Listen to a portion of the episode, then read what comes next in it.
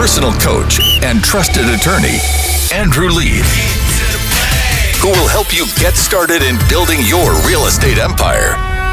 Grow your self confidence, find your grit, and get the skills needed to dominate the real estate world. This is Real Estate Investing with Andrew Lieb.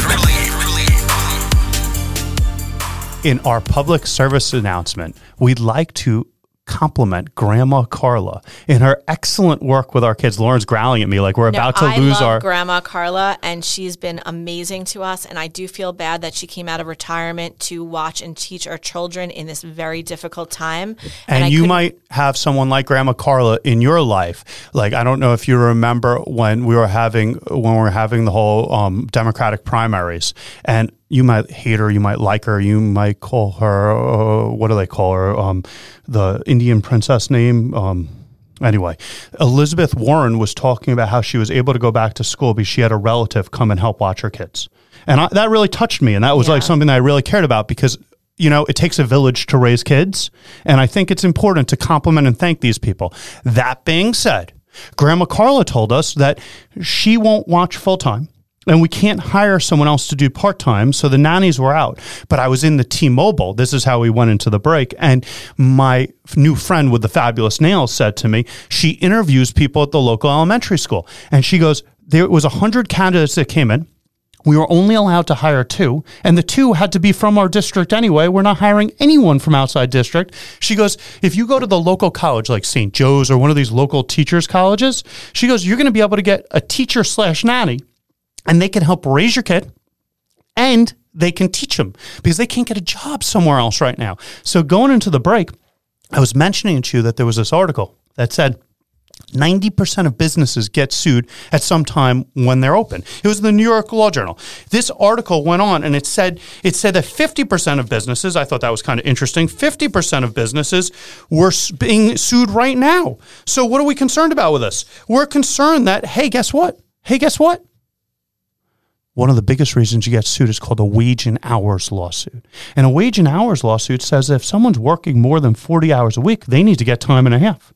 And here's my favorite part about the wage and hours lawsuit it says that it's the employer's job, not the employees. It's the employer's job to know the hours that the employee is working. And guess what? If the employee says, I've been working 50 hours a week and you can't prove that they've been working only 40, you owe that time and a half plus the penalty under the law. And beyond that, you're going to owe them for time off. You're going to owe them for all the withholdings you were supposed to do. You could be getting an audit. You know what I'm going to do more, Lauren, because I'm not the employment expert here. Why don't we next week have Morty Yankovic come on? He's our employment expert. And why don't we ask him? Because I want to know. I'm thinking about now hiring one of these teachers. And if I'm going to hire one of these teachers, I think we should get Morty Yankovic on, and he's going to show us his tips. I'm going to bring him on to talk about his five tips of how to structure having at home learning while you're still working, because this is like a really big deal that we have to be knowing about. What do you think about that, Lauren? Well, I also think that if you have questions and you want to ask Morty, you can find us at social media at Listen to Lieb, L I E B. Send us a Facebook message or a message on Twitter or Instagram, and we will address your questions on the air. So, um, I mean, I think this is really hitting home to everybody because they want to send their kids to school, but they they they fear for the health and the safety of their families, and um, they might have to look at different options of bringing somebody in if you can't afford it. you do need to have money, but you also need to keep your job. So you have to figure out the best way to do this. And maybe I'm seeing that the the Republicans have a new bill coming down to help with, like you know how we had the CARES Act.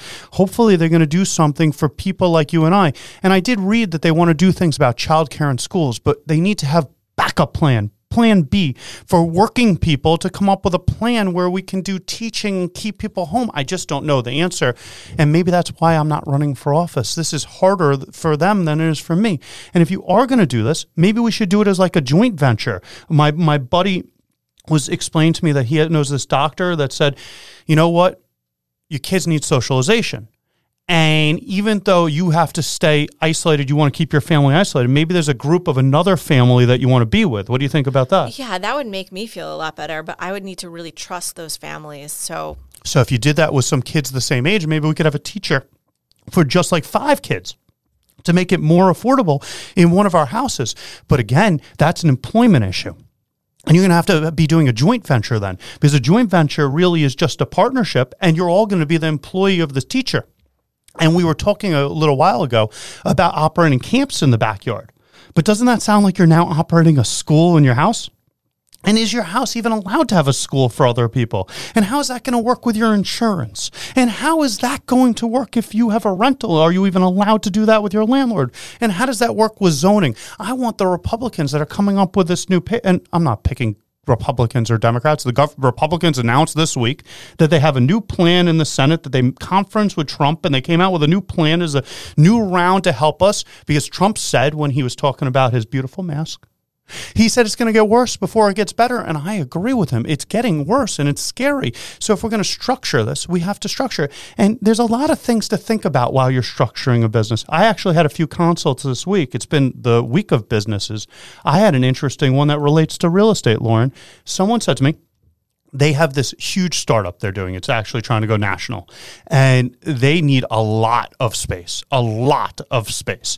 And they were in Philadelphia, you know, the city of brotherly love. And they said to me, it's important, it's brotherly love, hmm. because I told you about the holes that you have, the voyeur holes. So, anyway, so the brotherly love. And so, what we learned in this, what they said to me is, my landlord said that if we give them equity, then they'll give me free rent. So I thought that was pretty interesting since as a landlord, we've said before, make them your partner. So would you want to be a partner though if you're the landlord? It, would you want to be a partner if you're the landlord? Because after all, if you're a partner in this business that's trying to go national, you know, everyone has dreams. You talk to them, a business person, someone that is going into business, you know what they tell you? I'm going to make so much money. We're going to be bought out by a bigger company. We're going to go public. We're going to make oodles and oodles. And here's my question every time What happens if you go bankrupt? What happens if you need more money? What happens if e- there's another pandemic and you're closed? What happens in these things? And do you know if the landlord has equity, Lauren? If the landlord is a partner, Lauren, the landlord's going to be on that loss hook too. So, do you want the landlord to be a partner, or do you want to instead create a profit sharing arrangement? Well, in addition to a profit sharing arrangement, you have to decide can you just get money as a loan from somebody else, or is it in your advantage to actually bring on the landlord as a partner? That's an interesting thought, Lauren. So, It's what you're math. saying, what you're saying in the math, though, is you should figure out how much the rent is. But we just do simple math because I don't have my um, eh, calculator in front of me. Let's assume the rent's $100,000 a year. Simple math. Mm-hmm. And let's assume the landlord says, I'm going to give you two years free for the equity. Let's assume that's, what they say. Two hundred thousand dollars So- total. Are they giving you it free for the equity, or are they giving you a two hundred thousand dollar buy-in to the pro- to the business where you could have got the money elsewhere Yes, and just and- paid the landlord? What do they want out of it? Because let's just say you got a two hundred thousand dollar loan. Let's just say that was at five percent. What's more, the five percent loan or the loan for the landlord? When you're saying a five percent loan, are you talking about a mortgage loan? Or are you talking about a loan from a, a business banker? Are you talking about a hard money loan, or does it not matter?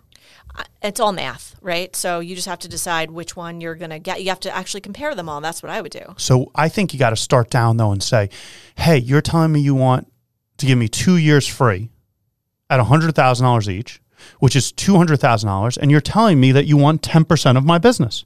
Do you know what I'm hearing you say? You value my business at two million dollars. That's what I just heard you say. And the question becomes Do I also value my business at $2 million? If I also value my business at $2 million, this is potentially a good deal.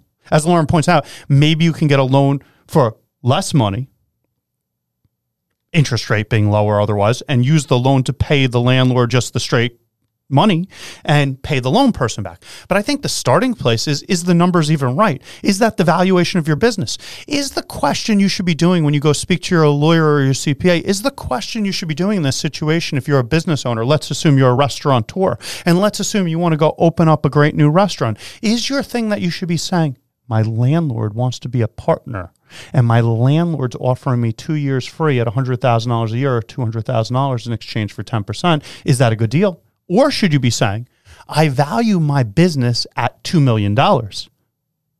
Is that a good deal? Well, math just told you that if you value it at $2 million and they're giving you a two, 10% investment at $200,000, it's a good deal. Then you have to say, what do they want for that? Are they going to want to have a say in my business? Do you want somebody else to have a say in your business? Well, that's interesting because at, if they're at 10%, do they get a say? Well, the default rule would be probably no because they'd be considered locked in and locked out. But what people don't often realize is that you can structure a business agreement however you want, assuming it's a, a LLC. The operating agreement could be structured that the landlord has all decision making authority with respect to certain issues. The landlord could be the ultimate decider, for example, whether you're going to grieve the taxes. The landlord could be the ultimate decider as to whether you're going to be expanding your space, how you're going to be furnishing it. You see, an agreement's not an agreement. I tell you what I told one of these clients today. I said to him this. I want to repeat it for everyone. Don't use buzzwords. Get to the fundamentals of understanding. And when you get to the fundamentals of understanding, you're going to know what you're talking about. We're going to continue this conversation after the break. But for now, what I think you should do is you should go, what is it? Rate this podcast, Lauren? Ratethispodcast.com forward slash Lieb. That's L I E B. We'll be back after the break. Have you ever dreamed of owning a rental property, flipping a home, opening a successful business? This is Real Estate Investing with Andrew Lieb.